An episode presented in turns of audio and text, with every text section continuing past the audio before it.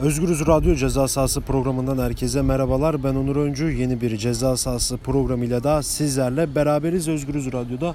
Evet uzun bir aradan sonra e, ceza sahasında bir konukla başlıyoruz. Emre Caka ile birlikte spor yorumcusu Emre Caka bugün bizim konuğumuz. E, Dünya Kupası'nı konuşacağız. Erkekler Basketbol Dünya Kupası'nı konuşacağız. Türkiye'yi konuşacağız turnuvayı. Ee, Türkiye bilindiği üzere 3 maç oynadı. Ee, bir galibiyet aldı, iki mağlubiyet aldı. Ee, turnuvaya damga vuracak bir maç da çıkardı. Hepsini birazdan Emre Caka ile konuşacağız. Hoş geldin. Hoş bulduk merhabalar. Evet hemen şuradan başlayalım. Şimdi Türkiye Japonya'yı e, 86-67'lik bir skorla yenerek turnuvaya iyi bir başlangıç yaptı. E, Daha sonra bir Dream Team Gerçi 92'nin Dream Team'i Amerika Birleşik Devletleri ile oynadı. E, Son iki Dünya Kupası'nın kazananıydı Amerika Birleşik Devletleri. E, Uzatmaya giden maçta Türkiye bir sayı farkla kaybetti maçı. 93-92 Amerika kazandı.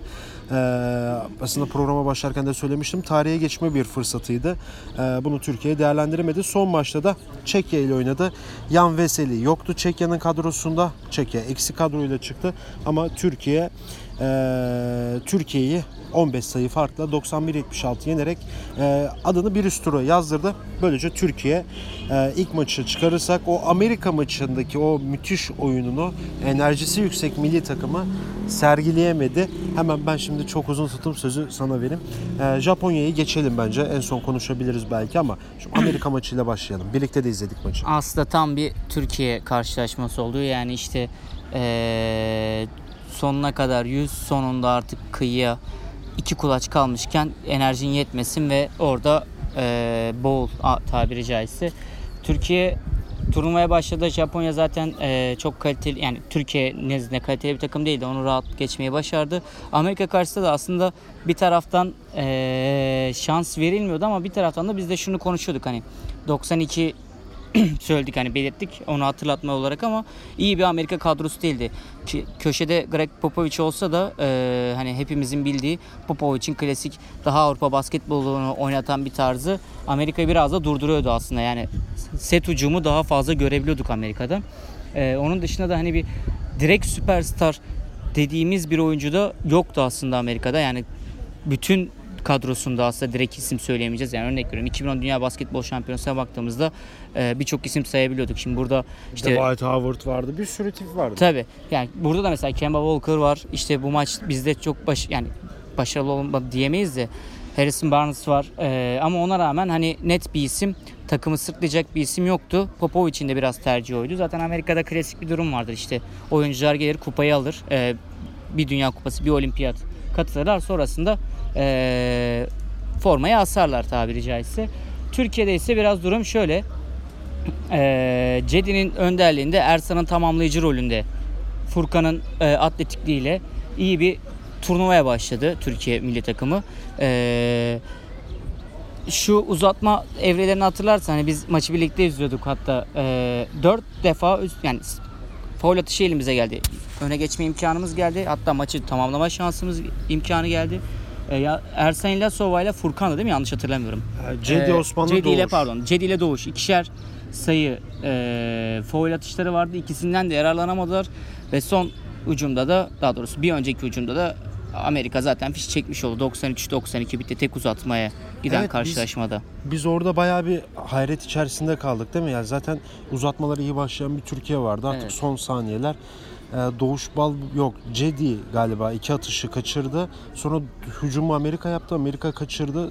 Doğuş topu döndü. çaldı. Evet. Doğuş'a teknik foul çalındı. Sportmenlik dışı foul. İki serbest atış ve yandan. Ve artık maçın bitmesine 12 saniye falan var galiba Evet. değil mi? Doğuş ikisini de kaçırdı. Evet.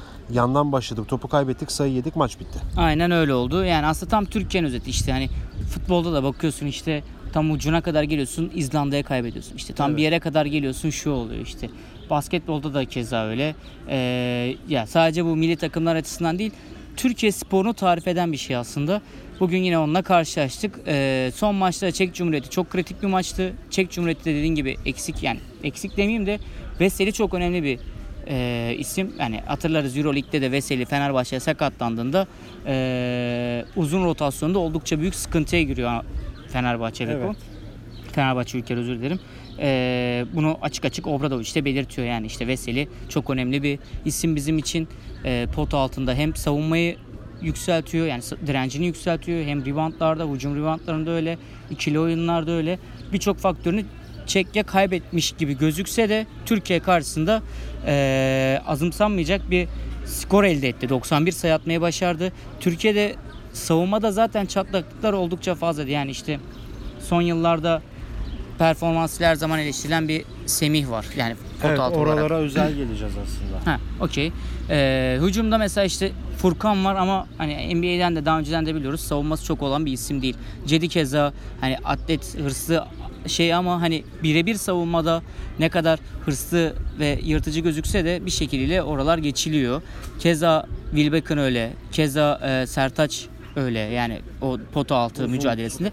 Sadece bizde o şeyi başarı yapabilecek Doğuş vardı. Doğuş da çok önemli bir fırsatı yakaladı. Maalesef elinden kaçırdı Amerika Evet. karşılaşmasında. Ya Amerika'da maçı kazandıran isim olacaktı. Çekya Evet. maçına geldin ama e, bu Çekya maçına gelirken e, aslında son iki maç, ilk iki maçta pek etkisi olmayan Cedi Osman bu maçta sazı eline almış. Evet. E, onda da bir işe net yaramamış. Ersan yine ilk iki maçın, aslında Japonya maçının elemanı seçildi. Adamı seçildi oyuncusu. E, yine Amerika'ya karşı da çok iyi bir oyun. 23 sayı 12 reboundlık bir performans sergiledi ama Çekya mağlubiyetinde de e, pek bir varlık göstermedi. 6 sayı 4 rebound 2 asist. E, 5'te 0 2 sayı e, 4'te 0'da 3 sayı e, isabetiyle oynadı. Bütün sayıları serbest atıştan buldu. E, burada az önce sen söylerken ben lafını kestim de yani şimdi biz burada özel olarak tamam bir turnuva yani maçtır bu. Top gelir, kaçar. Yani hatırlıyorsun 4 yıl önce de Fenerbahçe basketbol takımı EuroLeague finalinde CSK'ya Yan Veseli'nin serbest atışları kaybetmesiyle Evet. elenmişti ama bir sonraki sene Yan Veseli serbest atış kaçırmamıştı neredeyse %80-90 ortalamayla oynamıştı. Ee, onu geliştirmişti. Türkiye'de de öyle olur mu bilmiyorum ama ee, bir bizim bir pot altı krizimiz var bence. Yani Semih Erden'le Sertaç'la bence olmadı bu turnuva değil mi? Sen nasıl düşünüyorsun? Yani ilk şeye girelim. E, CSK maçı aslında Veseli'nin kaçırdığından değil, e, Teodos için e, kendi sahasına geçip hakemlerin görmemesiyle ve oradaki hücum reboundındaki e, faulle yani hakemlerin aslında biraz e, Ama %20 elemesiyle, evet elemesiyle olmuştu. Tabii tabii hakem etkisi ayrı. Net. Ama sadece o turnuvada Tabii. Veseli %25-30'la atıyordu yani. Öyle öyle yani sadece ben Son o final, şeyi de aynen. hatırlatmak için o Aynen, 4 sene aynen. öncesini de hatırlatmak için eee, yani orada biraz yani burada biraz şöyle bir durum var. Doğuş Balbay ve eee Cedi ikisi de artık özellikle Cedi üst düzey oyuncular. Eee, orada stresten ve kısa oyuncular hani mesela Veseli uzun ve dünyada da her yerde de öyledir. Yani uzun pivotlar yani uzun oyuncuların faul atışları daha düşüktür. Hatırlarsan Şak %35'lerde 40'larda Evet, çok atardı. O kötüydü. çok uç bir istisna bir örnek ama, ama yeni dönem basketbolunda bu yok. Tabii ki. Ee, ama bizdeki olan problem şu yani bu ikisi iki oyuncu da 2-3 numara oynayabilen, doğuş 1'e gelebilen, işte Cedi de gerekirse 1 oynayabilecek, rotasyonda 4 de oynayabilecek Cedi keza. Ee, rotasyonda bir isim. Ama burada e, bu pozisyonda kaçırması biraz üzüyor açıkçası. Ersan açısından da e, dediğin gibi Çekya maçında yeterli değil diyebiliriz ama Ersan'da şöyle bir şey var açıkçası. Ee, Morali bozuldu ama Amerika maçından bir sonra. morali bozuldu. İkincisi Ersan'dan hiçbir zaman e, turnuvalarımızda şöyle bir işte ön rol olsun, işte 20 sayı 30 sayı atsın gibi bir önderlik beklemedik. Hatta işte yaş olarak Ersan e, Cedi'den daha büyük, Furkan'dan da daha büyük e, kariyer deneyimlerinden Tabii biri. kariyer olarak da NBA'de. kariyer olarak da daha büyük. E, oyun ve Amerika'da aldığı dakika açısından da daha büyük ama k- karakter olarak o pozisyonda bir şey değil yani yan roldür yani tamamlayıcı bir roldür. İşte e, nasıl tarif edebilirim? Hmm, Fenerbahçe'de işte Guduric, Bogdanovic'den sonra geldiğinde işte bizi sırtlayacak oyuncu gibi yani Fenerbahçe'yi sırtlayacak, Euroleague'de sırtlayacak oyuncu gibi gözüktü ama Guduric de biraz tamamlayıcı faktör olarak tanımlayabiliriz. Ersan açısından da bu durum öyle. Ee, Cedi zaten dediğin gibi çok iyi bir maç çıkarttı ama takımda biraz moralsizlik vardı. Pot altına geldiğimiz zaman da Türkiye'de e, herhalde en iyi rotasyon Mirsatları geçtiğimiz vakit. E, Oğuz, Ömer Aşık, Aynen. Semih Erden dönemiydi. Orada da şöyle bir problem oldu. E, Kerem Gönlüm. Tabii tabii. Yani dediğim gibi Mirsatların, Kerem Gönlüm'ün o hani bir önceki kuşak yani Kerem Tunçeri, Hidayet Türkoğlu, e, İbrahim Kutluay kuşağını geçtikten sonraki tek yakaladığımız pot altı Semih Erden e, Ömer Aşık ve Oğuz Savaş'tı. Ama bu üçünde de şöyle problemler oldu. Oyun bilgisi problemi oldu açıkçası. Yani hiçbiri Amerika'da tutunamadı. Hiçbiri e, Türkiye'de net bir rol alamadı. E, hiçbiri büyük şampiyon, yani milli takımın katıldığı şampiyonlarda da önemli roller oynayamadı. Semih Erden'in şöyle avantajı vardı. Bu turnuvada zaten gördük. Kolları çok uzun ve sırtına e, rakip pivotu aldığı zaman bir şekilde götürmeye başarıyor. E, Sertaç ise e, biraz daha hareketli oyun oynayabiliyor ama herhangi birinin foul ya da işte sakatlık sorunu olduğunda ya da o gün ritmini bulamadığı zaman Türkiye için bütün ihtimaller Furkan ve Cedi eline kalıyor. Yani ya üçlük atacaksınız ya işte ikili oyunlar Direkt oynayacaksınız. Evet yani hani bu da Türkiye'yi zorlayan bir şey. Çünkü dünya basketbolu daha demin senin de söylediğin gibi işte artık pivotlar bile dışarı çıkıyor işte. Bu şey atıyor ya. Tabii yani bugün Sırbistan maçını izleyelim hepimiz hayran kalırız büyük ihtimalle. Yani hani Jason Kidd pasları pot altından çıkıyor gibi bir sahne oluyor. Ee, pot altında en azından gördüğümüz Şu Türkiye'deki an bir yetiş, takımlarda yetiştirilme yok yani bence. o da gözükmüyor. Türkiye takımlarına bakıyoruz işte ee, Ahmet diyeceğiz. Ahmet Türk değil. Hani, Ahmet Düverioğlu. Evet. Ya Fenerbahçe altyapısına Evet, yetişti Ürdün'de. Ama Ürdün'de hani işte O turnuvayı 25-30 sayı Tabii. ortalamayla tamam. Efes'e bakıyorsunuz öyle. İşte Beşiktaş'a bakıyorsunuz zaten Sertaç oynuyor. Efes'e e, geçti artık. Evet doğru. O da Efes'e geçti. E, Yani zaten bu da birinci pivot. E Şimdi hiç- hiçbirinin ikinci alternatifi diyebileceğimiz bir isim yok. Yani yerli pivot yetiştirme sorunu var açıkçası Var. Türkiye'de. Bir de şu an Sertaç olsun, Semih olsun bunlar zaten şu an mevcut takımlarında da çok süre alabilen oyuncular değil. Evet. Ama bir 4 numara, sağlam bir 4 numara olsa Mirsat gibi e, belki ona 5'e kaydırabilirsin. Bu da çözüm değil ama. Tabii. Bir maçın 10 dakikasında belki çözüm olabilir. Tabii. Foul problemi olursa. Ee, hemen buradan biraz da Cedi'den daha bahsetmek istiyorum. Turnuvada çok böyle anlam yüklendi Cedi'ye. Evet Cedi 2 sezondur NBA'de kendini göstermeye çalışıyor. Bu sezonda gösterdi diyebiliriz kısmen olsa. Aldığı sürelere göre işte oynadığı oyun işte 22-23 dakika ortalama 10-11 sayı ortalama, 2-3 rebound, 2-3 asist, bir top çalma tarzında gidiyor. Ee, Cleveland tarafından da sevilen bir oyuncu. Ama bir Cedi'yi kazanma dönemi oldu. Yani Cedi mesela Japonya maçında iki şut kaçırdı. Hemen Cedi oynanıyor. Yani üçüncüsünü çeksin atsın onu kazanalım mantığı var. E, bunu Amerika maçında da gördük. Pek yaramıyor. Ama uzatmaya götüren maçtaki son tipleme evet Cedi'nin şutundan sonra oldu. Ama en sonunda yani bir o istenilen performansı bir türlü gösteremedi. Belki de onun çok fazla anlam yüklenmesinden kaynaklı genç bir oyuncu. Sen ne diyeceksin bu konu hakkında kısaca? Yani bir isim konmak zorunda. Her takımda öyle bir lider oluyordu. İşte bundan önceki turnuvada Hidayet vardı hatırlarsan. Evet. Yani takımın önderiydi. Takımı sırtlayan oyuncuydu.